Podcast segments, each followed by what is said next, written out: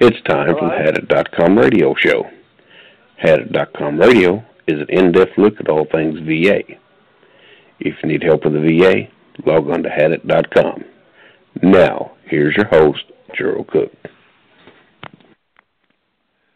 Welcome, ladies and gentlemen, on this 13th day of April, 2017. Oh, it's almost Easter time. Don't forget, folks, uh, this coming Sunday, hide those Easter eggs for the onions. Uh, today, we're here with our co host, uh, Jay Basser. And uh, our guest speaker today is Sherman Howard. And we're going to do some discussing here on uh, patient advocates. I don't know if any of you have had any dealings with patient advocates. Uh, probably some of you have had some good dealings, but uh, I know my dealings with them's all been on the negative side. N- uh, not to be bad bound the VA any, but uh, the, there was a bunch of gooball, goobballs. I, I think they flunked out of preschool, but uh, they they wasn't more than a hoot. Anyway, uh, Sherman, how are you doing today? I'm doing great there, Mr. Cook, and hope y'all are too. By golly, well, we're in here uh, uh, doing our best. And uh, uh you've had dealings with patient advocates, haven't you? Yes, sir, I have. I'd like first like to thank you for giving me the opportunity to speak on this forum. Well, I, um, that's okay, Sherman. We're proud to have you on. Uh, I, I, I joined the VA healthcare system about six years ago, and uh, actually went to the patient advocate on my first dealings because of just the incompetence that I ran into. And I soon found out that the patient advocacy system where I was at was uh, basically the people rejected in the VA. They can't fire them or get rid of them, so they send them down and appoint them to be a patient advocate.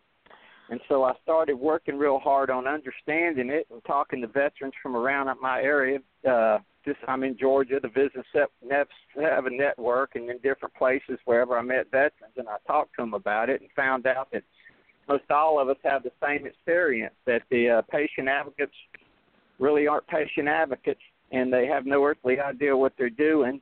And uh, so I became a, an advocate myself and started fighting for patient advocates or for veterans to have a system that actually worked for us that that served the purpose of an advocate.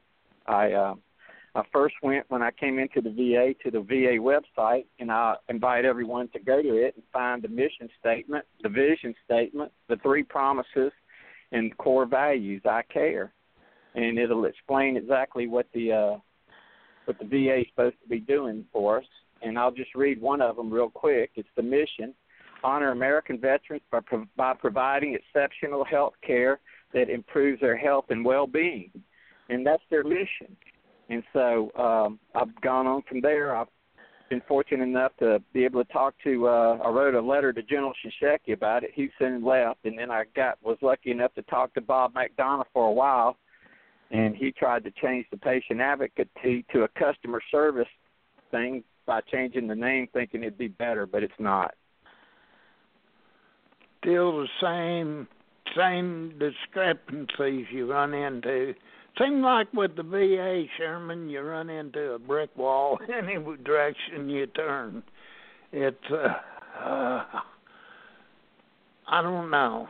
Is there any hope? Well, the problem is, is that the employees think that they're the, that we're there for them, and that uh, they don't understand that they're there for us. It should be the greatest honor in this nation to be chosen to be a VA employee and to serve the veterans of this nation. I don't think there's a greater honor that could be bestowed upon any person is to be chosen to serve veterans of this country. And I'm stubborn as a Missouri mule, and uh, I'm in Georgia, but we know about the mules in Missouri and uh, I've stuck to my guns on the on making sure that the VA tries to uh, or fulfills their responsibilities of the mission, the vision, the core values. and uh, that's where we're at. Just recently, and I, I'm still fortunate enough to talk to a lot of leaders up in the VA central office. And just recently, a a uh, inspector general of the VA investigation report came out, and they went to six different VAs around the nation and studied the patient advocacy system, and it's a colossal failure. And they just gave a scathing report and and told the VA they needed to redo the whole patient advocacy system, which supposedly in July a new one's coming out. But I think that we as veterans need to get involved and have our input into it, and not the same old people that uh, have the input. The American Legion, the DAV, and all them. Um, they keep telling me to go to them, and I say, hey, they've been our watchdog for years. They're the ones that allowed us to get in this bad shape. Amen. So I'm I'm kind of a troublemaker at that, and I've paid the consequences for it. But uh, I'm not afraid to speak up loud, and if the consequences come, I'll be proud of them. Uh, wouldn't you think additional schooling or or a special schooling for patient advocacies? Uh, because uh, to me, they, it'd be a requirement to have um, uh, quite a bit of knowledge about the 38 CFRs. Uh, uh, you know. Well, I've, I've written a letter to to Washington to several of the leaders that I know that are I've been fortunate enough to talk to about the patient advocacy system, because I've tried to use them in my issues and it, it gets nowhere. And in our VA healthcare handbook, uh, um, that they send each veteran, it talks about the patient advocate is the person we're supposed to go to for any concerns, complaints, or compliments, and they're they're the ones that they're supposed to help us resolve it. And they also talk about if we've been neglected, abused, or exploited, that we go to our patient advocate, and they're supposed to help us with that. I have uh, sent text and communications to all leaders of Washington and all the way up the system explaining I've been exploited, abused, and neglected and everything, and I've never even had a response back. I uh, think there's a we have no legal representation as veterans. We have no legal rights as veterans. I've been to the general counsel of the VA, and they've told me quite frankly they don't represent veterans; that they represent um, the VA I've been to the new thing that Mr. McDonald set up called Client Services and talked to them and said, "Well, aren't y'all our advocates?" That's where we call to file a complaint or something, and they say, "No, we're not a veterans advocates. We're just mediators between the the VA and the veteran." And what they do is send a communique right back down to the people that are screwing with you, and and they and and those people send one back saying everything's settled and and the veterans left out of the whole communication chain and it's just ridiculous. What the, what we need to have is uh, a separate system, totally separate from any other system in the VA, a legal system with lawyers as our head patient advocate at the VA medical centers. We have a lawyer there that represents veterans, and that all patient advocate system reports directly to the Secretary of Veterans Affairs. They don't uh, they don't report to the hospital or the medical center directors and the VISN networks and all that, and then central office, and it all goes right back downhill. And um, the patient advocates should, like you said, be trained professionals. They should be people with college degrees that uh, that are paralegals, that are uh, communication majors, that are uh, conflict resolution managers, uh, that are, are are customer service trained in those fields.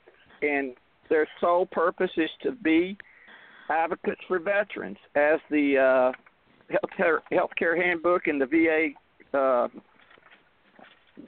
code says it says what they should be advocacy and, and, and the values. It says be truly veteran centric by identifying, fully considering, and appropriately advancing the interest of the veteran and other beneficiaries. That's what they should do, and it shouldn't be they shouldn't have to be loyal to the directors of the medical centers and me- medical facilities where they depend on them for to, for uh, for evaluations and promotions. It should be a totally separate system, our own legal representation. If they do that, then a 80% of the VA's problems will disappear over a short period of time. I think that would be possible, Sherman.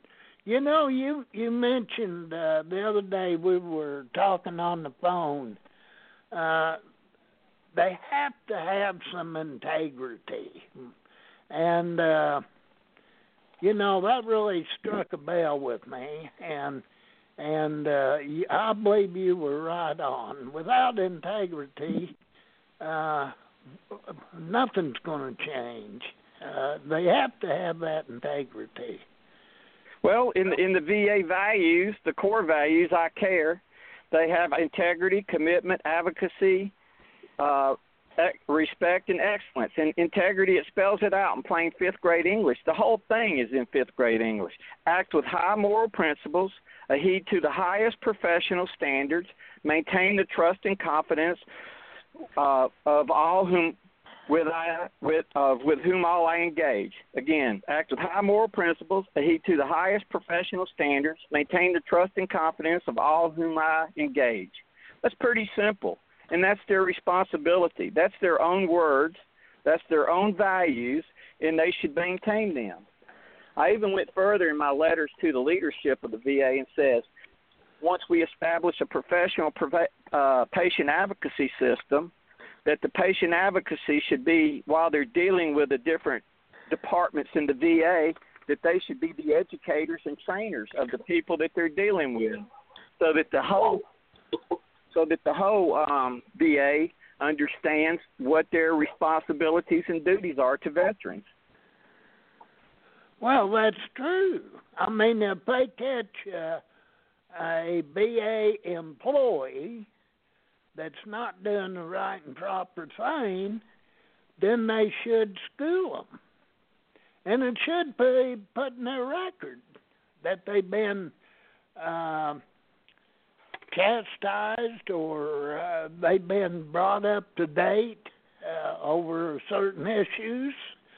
Uh, because, as you know, we're dealing with a lot of different issues. It's it's not just medical; it's in the claims uh, side of it too. But uh, right, yeah, they should be have that capability to kind of school them and well and well vet well veterans aren't protected in any way shape or form. Like i said the, the va has the general counsel to represent the va they have all these other things. They have unions. They have separate contracts for contractors and everything. I've read all the union contracts and this is an example. Just say we have an employee that's rude and disrespectful, and I go up and report that to my patient advocate. That should yeah. be logged in and sent to the union and sent to the leadership saying this employee was rude and disrespectful. In the union contract, it says they, at that point, they go to that employee and say, We have a complaint against you. We're not going to say that you did it or not, but what our responsibility is to re educate you on how you're supposed to communicate with the veterans and deal with these kind of issues. So they first is to re-educate them. If they get a second complaint, they send them to another class, supposedly re-educate them, and they can move them in a parallel position away from that particular position, but going at the same pay grade somewhere else. And on the third instance, they can be fired. Unfortunately, they don't log this in. There's no way to tell that it's logged in, and the same old thing happens over and over again again, a professional advocacy system would keep a record and, and represent the veterans on these issues. Um, they, they have union representation and we don't. So what happens? Those those employees eventually get sent down and they become the patient advocates because they can't do anything else, and so they're they're stuck there. They can't get fired because they just the the union and the way that the, the way that the government treats employees and so the veterans are stuck with them. Only a professional, legal, professional advocacy system that is separated from the everyday grinds of the VA and reports directly to the Secretary of Veterans Affairs, has no other job except to represent veterans, then that's what we need. And it, it, it won't work until that happens. There's just too much corruption and too many losers.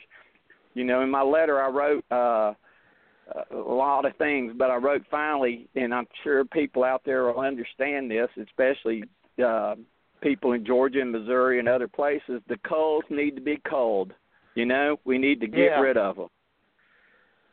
And uh yeah, and they seem to be dragging their feet on that, Sherman. I well, thought they'd move a little quicker than they have. Uh I'm not seeing much calling.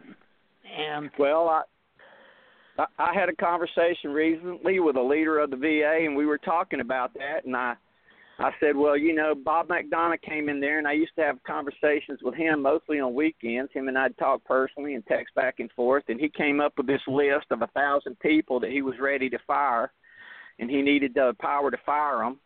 In the state of Georgia, we have Johnny Isakson, uh, our senator. He's the chairman of the Veterans Affairs Committee. Was a senior member for a long time he was holding up legislation to give uh, in, in committee that would give the Secretary of Veterans Affairs the uh, the power to fire them. The labor unions got to him and stopped him from doing that. He's got two star and one star facilities in his state. Kind of like John McCain too, running around wanting to go to war with everybody and send our young men and women there to war. and if you look at Arizona, Phoenix, it's a one star facility it's the one that broke the news of the national disaster of what the VA is, but you never see him talking about that, and you never see him at the VA working to improve it. That's um, right. Yeah, you don't. And uh, I've talked to someone about Dr. Shulkin, and he's come in, and President Trump has given him directives, straight directives, saying fire the incompetent employees, make them go to court and sue us. It'll be cheaper than us keeping them on. In fact, I I do a lot of research and stuff. Where we are in Georgia here, I can name at least 20 people that have failed in their jobs miserably. So what the VA does is they send them somewhere else in an acting position. And when we send them in an acting position, not only are we paying them their full salary, we pay their transportation to wherever they're going. Say if they, it was in Atlanta and we send them to Connecticut, we have to pay their transportation there. We pay their food and lodging, and every two weeks we have to pay benevolent leave where they fly back and home so they can be with their families. This is our solution is to make them acting somewhere else. And we as veterans can't even get basic care and services. Yeah, you know, ridiculous. they, they had on the news, actually it was today, uh, that they had all this equipment that the VA has bought and just sat idle, and they had no one trained to use it. And uh, that was quite a deal. well, it's, I mean, it's just. I mean, we all we all laugh just like that not in paperwork. funny, but in dismay that uh, they continue to do it. You know, the president is has given the directive to the Secretary of Veterans Affairs to fire these people, and they know them and they know who they are, but they still haven't done it. So it looks kind of like, and I was telling one of the leaders up there, looks like Dr. Shulkin is Bob McDonald going to do a lot of talking and a lot of telling us stuff and flying all around the country, but when it comes time to act, act. And that's what's wrong with our country in a lot of ways, and that's what's got us where we're at and until they get some whatever I want to call it and start thinking about the veterans and the veterans only, um, we're going to have to one day stand up and start picketing and, and protesting and let our voices be heard loud and clear. I know that we're, all tired of fighting. We just want to go get good health care and we want to be able to apply for our benefits without being dragged through the mud and, and attempted to be destroyed um, we just we we need advocates and we need professional advocates and we need representation, legal representation, so that we don't have to do that. That's right, and and I think uh, that he's been uh, secretary there long enough. If we were going to see very many positive re- results coming from his term, uh, we would have already seen him started. Uh, because the first thing he should have done was line them up and said, uh, you know, here's the way it is. You you folks have not done your job, and and here's a list of the ones that's going out the door. If the union don't like it, we're going to dissolve the union. Well, Unfortunately, well, that's that's one of the things that we really need to look at. I know in Atlanta when I, we got a new director, the first thing they did is put our our union under receivership because they were so corrupt, corrupt and crooked. Um, they've got way too much power. The government employees union, all of them together, are the largest group of unions in the whole nation. They're a huge voting bloc, and they're all afraid. Um, to uh, the, our, our representatives, our senators, our congressmen, and the, and the government's afraid of them. Uh, and they should understand the veterans are the number one. That's our name is on top of the sign, Veterans Administration. It's about us, and it yeah. should be about us. Like I said, it should be the greatest honor, and we should have the best of the best working for us. And well, um, you know, and, I'm a you know, union person myself, but I've seen here a situation where the union, in a lot of cases, has, uh, uh, um, and I mean a lot of cases, the union has overstepped their bounds, and uh, and seen to it that uh, they've kept a working. Uh, incapable people, people's not capable of doing their jobs, or people that are just plain ordinary mean. I mean, you know, they're no good. yes, If you worked in a plant manufacturing a product and just for us you started scrapping out a bunch, you know, they'd find them down the line somewhere and and uh well, who done this? Well, I don't know. Oh, yeah, yeah, we tracked it back to Mr. John Brown or whatever, and uh, uh, well, they ought to fire him. Uh, Well, some of this we- is done intentionally. Some of it's done by accident, but some's done intentionally. Well, if you have strong leadership and management that's not afraid to make the right decision and stand by that decision, and they're worried more about their career and their next job, their next position in the VA, instead of thinking about the veterans, this is what you get. And this is just a, a you know, this is this has been going on for years and years and years. And it, you know, if you have terminal cancer, you cut it out. You get That's rid of right. it. If you turn around and transfer it to another department and think that they're going to do better there, then you've done nothing but spread the cancer. And that's what the VA does. And it's it's unrealistic and it's not real, but you know, um unfortunately the VA doesn't have leaders. And they've built a system where you get promoted up the chain of command by every so many years or something you can apply for the next position up and that's what they do. So we we we failed to bring in young, new, creative, energetic people or professional people. I know that I, my doctor was a wonderful lady. She loved her veterans. She didn't need another job anywhere. Her husband was a professor of of uh, of um, I, I can't think of it right now, math, but uh, he he had won professor of the year. They didn't need any money, and she loved her veterans. She got no respect from the chief of staff at our hospital. She they got no respect, or they didn't get backed, and finally she just had to leave and went somewhere else where she she was treated with respect and dignity by by the leaders. And you know the good people leave. They get tired of it. They get tired of fighting. They get tired of being stomped and trampled on. And they get worn down and they leave. And what we're left with is the sorry ones. And there's good people in the VA I know a lot of them I was talking to two today up in in Washington that are just top of the line people. But you know they're trying to do the job for everybody. And someone told me one day says well president trump comes in here and he's fixing and going to change things. President trump can't do anything but put out a policy or say something. It's up to every individual to to understand what he's talking about and carry out his vision and his mission. And um the va is huge you know? We just need leaders and we need people that are that understand. We're here for the veterans. As the uh as the vision and the mission and all that talks about. It's what's in the best interest of the veterans is why we're here. Proper quality control. Uh, that's a thing of antiquity uh, as far as the VA goes, there is no quality control, and uh, until that's reestablished, I think we're going to just have the same old, same old.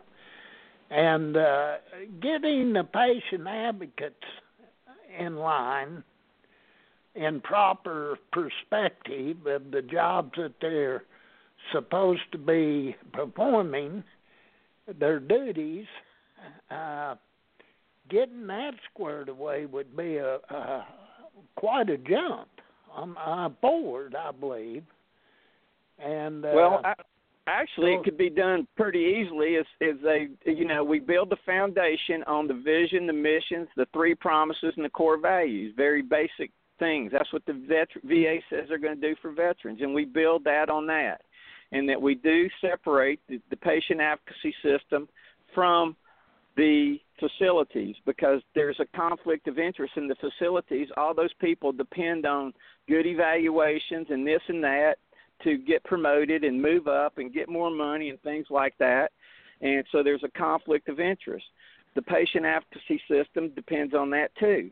We should have a patient advocacy system that's totally separate from anything except itself. It should be an entity of itself, and it should report directly to the Secretary of Veterans affairs, and it should be responsible to to uh, the veterans. That's their full responsibility, and uh, and that should be it. And until they do that and give us legal rights and give us legal representations, we're just going to create a new name like customer service or client relations. Or I heard a uh, I heard a new one the other day. They said we're going to hook you up with a relationship manager.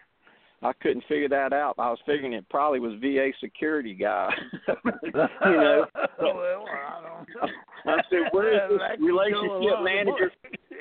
I said, "Where's this relationship manager stationed? Is it at the hospital? Is it the VISN, or is it the regional, or is it in Central?" And they said, "Well, it's kind of between regional and Central." I said, "So it's a secret organization." yeah, does he carry you know, a, the, a, a jar the of VA doesn't have Vaseline? security. you know what? The VA doesn't have security guards at VA hospitals. They're all federal police officers, so you don't want to be set up with them.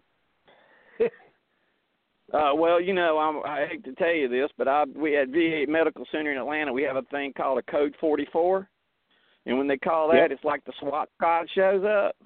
I got an Mhm. award for that, having the most Code 44s, because when I see a veteran being mistreated or disrespected, I jump right in there and let them know that that's not appropriate, and all they can do is lock me up, and I can get out of jail. How many times they throw you out of there? Huh? They've never thrown me out. of the? None. They've never thrown me out. I'm in the right. I have a right to p- protect the weaker. It's our responsibility as military men and women to protect the weaker among us. That's what we learn. I'm also I don't push my religion, but I have my faith. In in every faith, I've studied every faith: Hinduism, Christianity, Buddhism, all of them. And all of them have one thing. Islam has the same thing. All of them talk about protecting widows and orphans, the weaker among us. That's a responsibility, Mhm. a moral responsibility for us, and it's also an obligation and responsibility of, of us as veterans. And I'm strong enough to stand up and fight. I'm strong enough to tell them how I feel. I'm tell, strong enough to show them what their responsibilities are. And in the end, they can't do anything about it because I'm right. if I if I was fearful, then I, they would beat me. And I'm not fearful, and they're not going to defeat me because this is what we're about taking care of our fellow veterans and ensuring that we get the care and need and the services that we need in a professional manner by professional people. I mean, at least that's my opinion. as, as you can tell, I'm pretty opinionated. I mean, he, just remember who you're dealing with, though. I understand that, but like I said, if I'm going to be fearful, then I just need to keep my mouth shut. I'm not fearful of anything. The first thing that I fought for, and I have three honorable discharges, is I have freedom of speech. And if I want to stand up and do something, as long as I'm not threatening anyone, as long as I'm using speech, then I have the right to do that. And uh, they know it, and they have to accept it. And in fact, when they they come around the corner, they'll say, "Oh, it's you again, Mr. Howard." And I say, "Yeah." And they say, "What's going on this time?" And I say, "Tell them whatever's happening." well, that's good you're doing that, Sherman. Well, they should be doing in the first place. They should treat veterans with respect. Yeah. Regardless well, of the veteran. Some don't, though. Well, you know, it's a it's another thing too is that that the VA and when I talk to leadership and when I've talked to different people, you know, unfortunately, a lot of us have mental health issues. You know, from all kind of things, and uh, and I'd say a good portion, maybe 50% of the veterans have some kind of mental health issue in one way, shape, form, or fashion. And we're going to medical centers. We're going to hospitals. They call them medical centers or hospitals or clinics. And that should be under consideration. And they should have trained professionals that deal with us on a daily basis. I mean, I have a, a, a medical disability that I have a service dog for. And uh, it, I'm not afraid to say it. It's an anxiety issue. They know me. They know that that my voice goes up, and my I tell them right off. You know, look, if I my voice goes up, I'm not angry or mad uh, until I start cussing at you. Somebody told me I should be a country preacher or congressman. That way I could get away with yelling. But you know, that's just me, and they're there to to, to care for me and nurture nurture me for that particular issue, not throw water, gasoline on it, you know, and come bullying me with a police uniform and things, you know, that that's not fearful for me or you or anything. We faced bombs and mortars and flamethrowers and disease and we've taken the we've taken heavy hits as veterans. So, you know, right uh, is right. Sherman, let me give out our phone number here again to the audience. Yes, sir. Uh, anyone out there uh, would like to call in with a question or a comment, uh, call in to 347 237 4819. That's uh, 347 237 4819 and uh, when you get in there, there'll be a lady talking, and and uh, just hit number one, and and that'll put you into the queue with us, and we'll be able to see you. So uh, feel free to call in if you have a question or a comment about this uh, veterans advocates and advocates, and. Uh, uh, we'll we'll do our best to get you a good answer here. Uh, go ahead, Sherman. I didn't mean to interrupt you, but I try to give our phone number out here. Uh, I just think that all veterans out there, I don't know how many people listen to this, but we need to reach out to our families and it reached out to three to ten people each and get them to start standing up and saying that we need a the veterans need to have legal representation and they need to have an advocacy advocacy program that's designed to advocate for veterans and veterans only. And um, that's what I fight for. I fight for the core values and the mission and the vision be honored. I think it's their own words. That it's a contract that they wrote for us, and they should honor it. And um, you know, you mentioned our new Secretary of Veterans Affairs. I've talked to some people that deal with him daily and everything, and he supposedly has come to his leadership and told them to fire the the bad people and get rid of them and make them go to court and sue them. That it'll be cheaper in the long run to do it that way than to keep them there. But uh, and I told the person, the last person I was talking to about that, actions speak louder than words. We've been hearing words for years and years and years, and uh, it's time to uh, start acting. And once they start acting, the rest of them will get the message pretty fast. I believe you're right. Yes, absolutely. We got to get some action, and like you say, once they see some action, then there things. Uh, that's when you'll start seeing changes. You know, Gerald, when the VA, when the employees or somebody sues the VA under tort circumstances for wrongful termination or even a medical issue, you know where the money comes from, don't you? What comes out of the the VA benefits. No. No, no, no. There's a federal fund for that. It'll Oh, come out of the. VA budget. Yeah. All Well- lawsuits are paid out of one big budget for the government. So the people that actually caused the problem, they have uh, no recourse. You know, so if a doctor gets out here and you know, and they're going to amputate your leg and takes the wrong leg off, and you sue him and win twenty million dollars, he doesn't get in trouble. That money comes out of somebody else's budget. That's one of the problems of the VA right there. Well, you know, that's another problem talking about that. You know, as a veteran, we can't really sue outside in federal court for anything because it is a federal agency. The only option we have is to file a tort claim, a tort claim. Yep. And I've looked all over the nation and I've found no no lawyers at all that'll actually handle tort claims. There's a whole lot of them that want to handle now disability claims because they know they can draw some of that money for filing papers and all. But I you know, again- tort lawyers. You need a tort lawyer, let Well- me know. We'll hook you right up. I, I got a good case. If you wouldn't believe it, it's it's been wild. It I, I got uh, a person that lied under oath, under testimony, and I got uh, video evidence that they contradicted what they said and made up the story. And it went to the. Uh, Mhm. I filed a, a claim actually, and it went to the.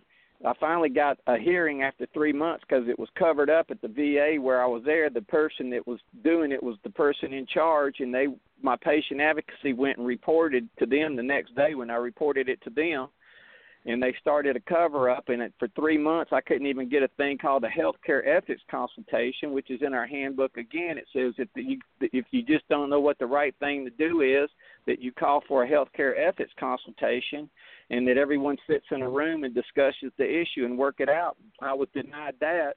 I had a recording on my phone. The healthcare ethics officer called and told me, "We don't take complaints. We only handle concerns. You need to send that to your congressperson." And then I found out that the person that heads the ethics committee at the hospital was the director of the hospital that I filed the complaint against. I finally got it up to a thing called an administrative investigation, and the administration investigator ended up investigating me and bringing another veteran in that expresses their opinions and fights for veterans and brought them into it trying to discredit us. They used our disability against us, which is in a violation of the uh, the Americans with Disability Act. They violated the HIPAA law by bringing up these subjects, all kind of things. The investigation was secret. I couldn't get a copy of the report. I still have a uh, in the general counsel's office a request that I made through legal lawyer representation for a freedom of information request, and the general counsel's sitting on it. They sent me one of those typical VA letters that say, "We've got this. We're busy right now. We'll get to you when we get to you." And so I've been denied for two and a half years that information.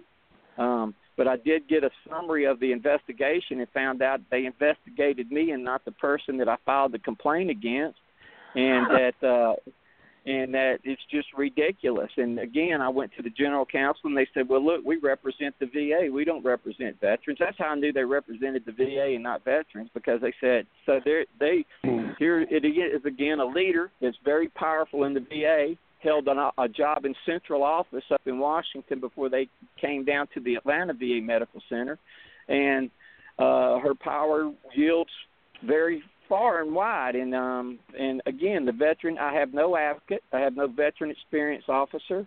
I have no uh, relationship manager or nobody that can go and fight for me. And I have no way to do anything except. I mean, I can't. I want to file a tort because it's what it is, but really, it's it's terrible legal stuff.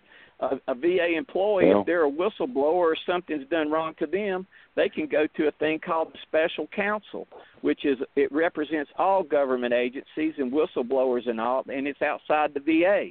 We can't even as v- veterans go to the special counsel because we're we, we're not employees, we're veterans. And it's just ridiculous. We have no legal rights or representation. That's why the patient advocacy system has to be based on our legal rights and legal representation. And this stuff would stop immediately when that happens. Now, is Georgia a tort state as far as limitations on on awards? Uh, Uh, I don't. I don't know. I don't really know the uh, Georgia law. You need to check into Um, that. Now, a lot of people, uh, a lot of attorneys will tell you they can't take a tort case because, like for example, Texas, the maximum is two hundred fifty thousand, and uh, I know a couple of veterans that's actually won the maximum amount in that case in that state. Uh, depends on Right. what state. Now, Kentucky, is- it's Kentucky's not a tort state. You don't, you know, limits are there. There's no, you know, set Right. limit on, on tort. But uh, it all depends on the state you live in and what the limitations are. And usually, Did when you get it, do a, uh, yeah.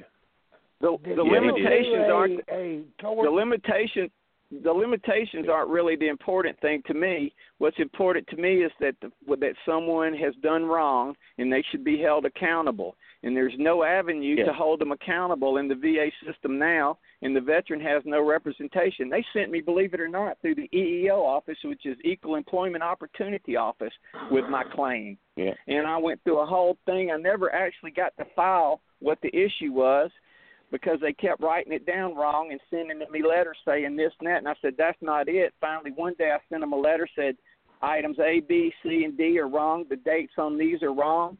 Everything's wrong. I'd like to sit down with an EEO officer face to face and have a court reporter there so that I can say what the issues are and and everything, and it'll be in my own words. And they came back and says the VISN EEO officer is not stationed at our VISN headquarters. They're in Augusta, Georgia. We can't afford for them to come to Duluth, Georgia, to do that, and we can't afford a uh, court reporter. You have to pay for that yourself.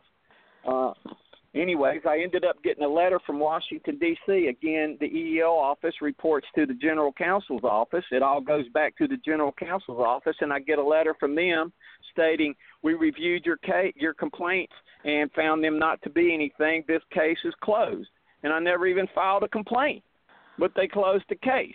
I mean, Oh my God! you know, Anytime, then I mean, you can, uh, you can you can appeal. You can actually appeal that to a regional office. You know it, don't you? Well, uh, listen, our regional office is made up of criminals. We've got people. I don't You know if y'all still just appeal. saw. Well, I mean, uh, when you appeal, you appeal to them, the same people that are the the thing. The Right, problem when is, they deny your appeal. When they deny your appeal, you go to the next step. And if they deny it there, then you get it. Then you can go to federal court. That's how well, you get it. maybe I. Yeah, well, you know, maybe I need to find a lawyer that'll take help me go to federal court. I'm a very simple guy. I don't even use the internet, and I don't have a smartphone. I'm kind of re- restricted in what I do. I do that purposely, but you know, I shouldn't have to do that.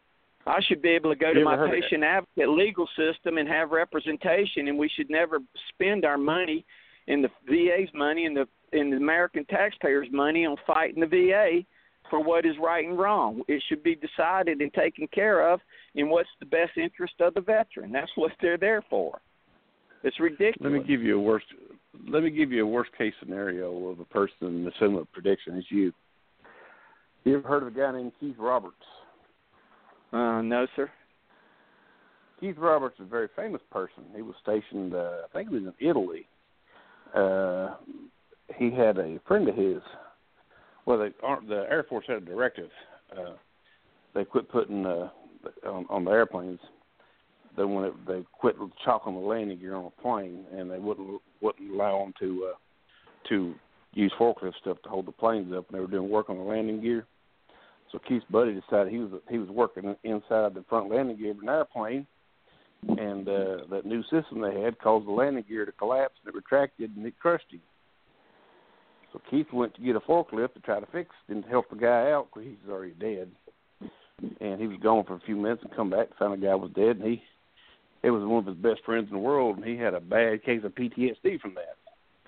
He filed his VA claim. He went through the rigmarole and raised a lot of hell with him. You know, because every time he did something, they denied him or did something wrong, and he would, you know, he would retaliate. He basically did the same thing. Uh, you know, he asked for an investigation and everything, and sure enough, they investigated him. They went to they went to his unit and got a bunch of statements and stuff, and next thing you know, he's in prison.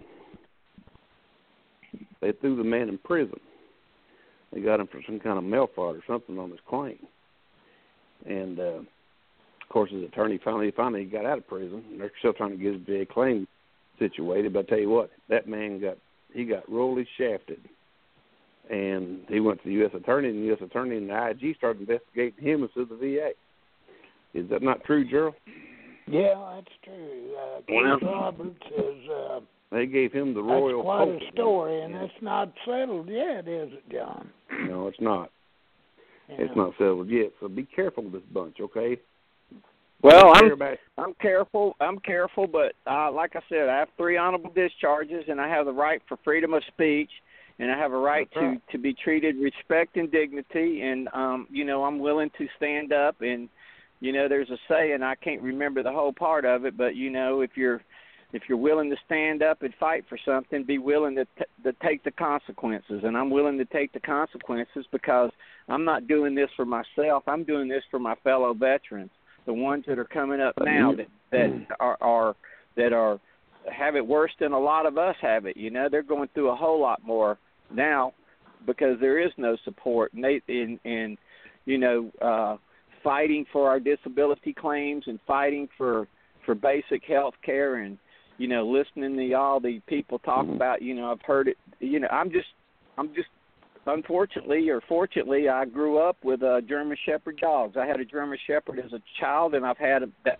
kind my whole life and they're loyal and they're fearless and I'm loyal to myself and my veterans and I'm fearless in that you know someone has to be uh, someone has to stand up and fight you know the great Martin Luther King he had these lieutenants and there was a guy named Hosea Williams a wonderful man and Hosea Williams I bet he was probably beat up 150 times. He was fire hosed, sicked on by dogs, thrown in in jail, thrown, gotten out. He would go right back in the front of the line. You know, uh, I'm a Navy guy, but Army guys know what I'm talking about. You know, you got to have a point person. Oh no. You got to have the person on the point to stand up and and go out and say, you know, I'll take the point. I'll I'll I'll make sure everything's okay. And unfortunately, uh the Lord or fortunately the Lord has given me the strength and the courage to go up there and stand and continue to fight. And I'm going to continue to and threats of jail or anything like that it doesn't bother me one bit really. I'm just it doesn't East bother Coast me. sailor or West Coast sailor? What's that? East East, Coast, well, West east Coast. and west. I was I was I was in the Mediterranean on the USS Franklin D. Roosevelt was my original ship. Then I went to the USS fun. Lexington, and then then my last ship was the USS Midway out of Japan. Using the wh- When was you in? I was in in 1970, December 1970 to December 1974. Then I was in the reserves for two years, and then in 1978 I went back in, and to 1980.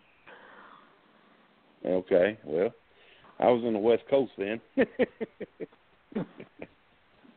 Well, I was unfortunately served in the service then when Jimmy Carter was president, which had good intentions, but the military wasn't very well Reagan. respected. when Reagan took over, it Huh? helped out a whole lot, man.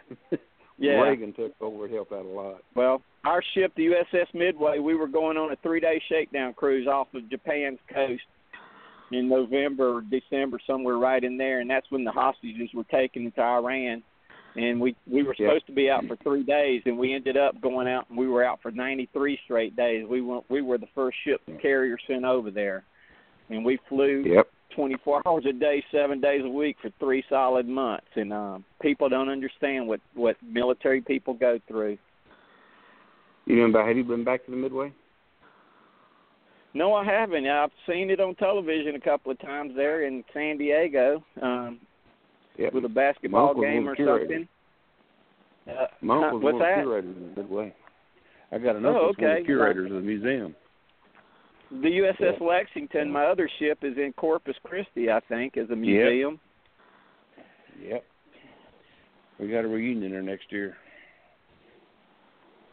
You know, though, but Christi, what yeah. we're all talking about is we all as veterans have to fight for the weaker among us, and we all have to stand up. And it's unfortunately we have to do this, and that we have to, to have a show called "Hadit" and have to to complain and fight. But you know, we're fighters. You know, I, when the letter I wrote to someone one day that to my con- my senator actually, and says, you know, the people that messed with us up there in our VA didn't realize that we we're veterans, we're fighters, you know. and that uh, Yep. the more we're, the harder we're banged on and hit, the more determined we are to finish the mission. you know. yeah, I mean- that's right. That's what they keep forgetting, Sherman. And then, I'll put a and then, and then. I was going to say, and then, I'll put a and then in the letter it goes on and says, if if something happens to me or whoever's in the fight, then another veteran will pick up the flag and carry on because that's who we are. You have to. Flag in Yeah, one that's- hand and your butt in the other, dragging. yeah. Yes, sir.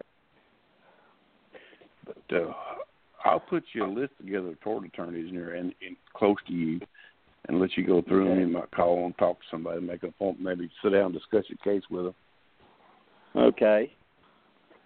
Um, I'll get some information like that. I mean, it's pretty simple as far as you know the tort situation itself. You know, as long as you can show that they've caused you harm, you should have no problem. Uh, well, I mean that's pretty simple. I've got the evidence. In fact, I just sent evidence up to Washington showing that the person lied under oath in testimony because they happened to uh the testimony that they gave about a certain instance that happened to be videotaped by official video v, VA videographers. Yeah. But you know, it's terrible that we have to fight, and it's terrible that we have to spend our evenings like this having these conversations. We just need a patient advocacy system that's that's legal, has legal representation, and it's separate from the main VA, and that would solve a lot Who's of our problems. It would. My my congressman is uh, Jody Hice from Georgia. My Okay. senator, believe it or not, is is uh, Johnny Isakson. He's the chairman of the Okay. Veterans Affairs Committee for the Senate, yeah. and he he's he's you know he hasn't been up in Washington for the past few weeks because he had second back surgery. He's had back surgery. He has Parkinson's disease, and he's been working on that. And uh, you know when they were in while they were in session, he wasn't there. And uh, now there's Easter holidays, and they're on a three three week vacation now. You know, he's pretty. His is his last time he's going to serve, and he's just riding it out again. And veterans are suffering. He should be a. He's a veteran himself. That's what really gets me. Uh, He's a Yeah, veteran yeah, himself. yeah. He ought to resign. veteran. The only one veteran I've seen that's got any, any gumption at all is Tom Co- uh, Cotton guy in Arizona. I mean, I'm out of Arkansas. Right. Sorry. Yeah, And John I mean, McCain hadn't done a damn thing for veterans. No, and like I said, if you look at the rating system, there's a five star rating system of medical centers. And they for different things, but their main system of rating is five stars. John McCain's hospital Yeah. in Phoenix, Arizona is rated a one star. It's been a colossal failure. And where is he? He's Yep. running around right now while on holiday. He's running around the East East Pakistan and everywhere else trying to send more U.S. troops there and trying to fight more and send more troops here and there and there and there. And the veterans in his own state, in his own community, are are suffering immensely. It makes no sense. Lindsey Graham the same way. He's running around Oh, doing all this. He's a veteran. He's an officer in the in Navy the Air. Force of the Army. Yeah Maybe he he's he I'm not sure he's still an officer, I think, in the reserves. But yet he's wanting to go out and do all this in his hospitals in Augusta and and and, Char- and Char- Charleston and all. Terrible ratings in Georgia. Johnny Isakson, or in Dublin, Georgia, or Macon, we call it a one-star facility. Augusta's a one-star. Atlanta's a two-star out of five stars. I, and I tell them when I went to, I talked to one of the, the leaders up at the VA, and, and that person's a doctor. And I said, let me ask you a question. If you went to medical school and you went to a class, they have A, B, C, D, and F, five letters. A, a, a, a two star would be a D.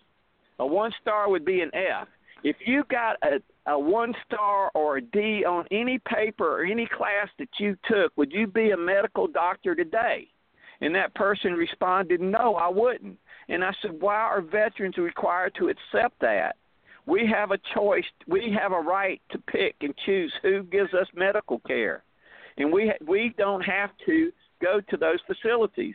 And we should be able to go somewhere that has high quality service and it's organized and understands that the patient is the person that they're there for. It makes no sense that Johnny Isakson doesn't stand. They should be down every day that they're off. They should be down there in those medical centers helping veterans and talking to them and understanding them. You can't even get an appointment to talk to him. That's true. That is true. You say you don't use a computer? Uh, no, sir, not yet. But everybody's beating me so hard, I'm gonna have to buy one. well, I'm gonna beat you some more, buddy. Um, go to the library and check one out for a while. Do something like that. Break down and get you one. There, there's a.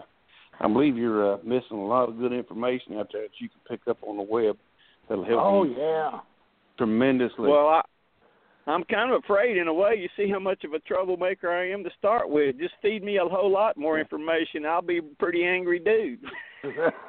you, need, you need you need to get on there and join. You need to join the Hadit website and and some other folks join the thirty thousand members. They could use a well, man I, like you on there to help out. I did. I may. I got after I hang up today. I got to send the leadership back at the VA. I I told them that I was going to be on the the website that said fix it, and then and then now I got to re- go back and text them again. And I text and text them to go to hadit dot com. Yeah, oh, they know about uh, Hadit. Yeah, yeah. We need to call it had it, fi- had it, and fix it. yeah, had it and fix it. The lady that yeah, and then and then the last one had it, fix it, and get it. yeah. yeah, well, the Navy, the Navy, right. the Navy gal that started had it's not too far away from you, buddy. You guys got well, a lot of stuff maybe, in common. Maybe Mr. Cook and um, I got Mr. Me and Mr. Cook got hooked up by a weird circumstance in in in a wild way. Anyways, it was a VA mistake that sent all my medical records to him. I heard about and fortunately enough, it was an honest person, and he got a hold of my attorney and let my attorney know that he had my medical records and everything. And that's how we got together. So fate works sometimes. Just have faith and faith, and um, and the right things happen. Be glad you and uh, just be glad he found it, because that way, I mean, you know, you're not going to get no more honest person than Joe Cook. No, I mean, like I said, you know, he he has my bank accounts, my phone numbers, my social. He has everything. He he he knows how crazy I am. well, yeah. I was going to tell you, you need to put some more money in your checking. uh, I'm taking donations, got, sir. okay. You've got you you you've got a case over that yourself too over that uh over that information because that's a, that's a big uh, that's a big freedom or freedom uh, what do you that's call a it? HIPAA. That's a major league HIPAA major league HIPAA. Well, yeah, I've got about five that's HIPAA harm. things. You wouldn't believe you wouldn't believe the ones, but you know, again, that's going through the uh the VA system to try to correct it. You know, I got a nice letter from them yeah. saying, you know, mistakes happen sometimes. That's it that, don't matter. you know? Let, let them let them let them pay you back greenbacks for the mistakes. You can do that, okay? And you know, maybe then I can get a computer, get a computer, and start a whole big advocacy group on the outside. But No, you don't have, You no. know? Uh, you're 100 percent, ain't you? yes, Well, you just go down to uh, vocational rehab there and get into uh, get into the uh, what's it called, living program, Assisted living. and uh, they, they, they'll get the assisted living. They'll get you a computer and pay for it. You yeah, want to buy we'll one? buy you one, Sherman. Yeah, well, just go down to the Tell 'em you vocational want to get Tell them that you tell them you know you want to learn how to use a computer and stuff. And tell them you need help, and they'll get you a computer. that's through the benefits office. Now go down to the it's it's like vocational rehab, but if you're hundred percent, they Okay. can't vocational rehab, so they got to give you they got to give you the living program, and uh, then they'll come out and do an assessment, and then uh, they'll bring they'll give you a laptop whatever you need and hook you up. That's how you do it. You don't have to worry about buying one because they'll Yeah. get you a good one. Well, that- yeah, you want a what else, big something screen where you can see it. You know, it, and actually, see, this is wonderful because you know this is really what patient advocacy should be doing for us. You know, Yeah. Yeah, that's true. this is a patient Sure, but we got a advocacy. You know, minute I mean. We don't want to run over. Okay, uh, Sherman, I'm sorry, but we're out of time. But I'll tell you what, it's been a pleasure having you on. and uh, we want to get you back on another time here. So don't be no stranger.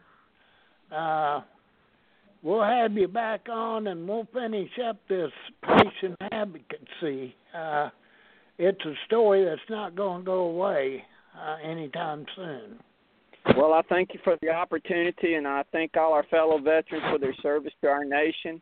And um, I hope that we can help make a difference for the ones that are coming up and the ones that are too weak now to fight.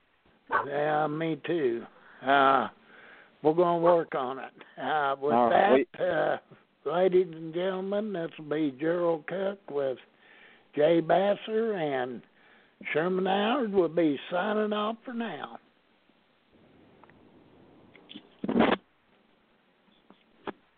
You've been listening to the Hadit.com Blog Talk Radio Show, sponsored by Hadit.com. All opinions expressed here are the opinions of the individuals appearing on the show and are not the opinions of Hadit.com or Blog Talk Radio. Tune in next time for another edition of Hadit.com Blog Talk Radio and the Ask Basser Show.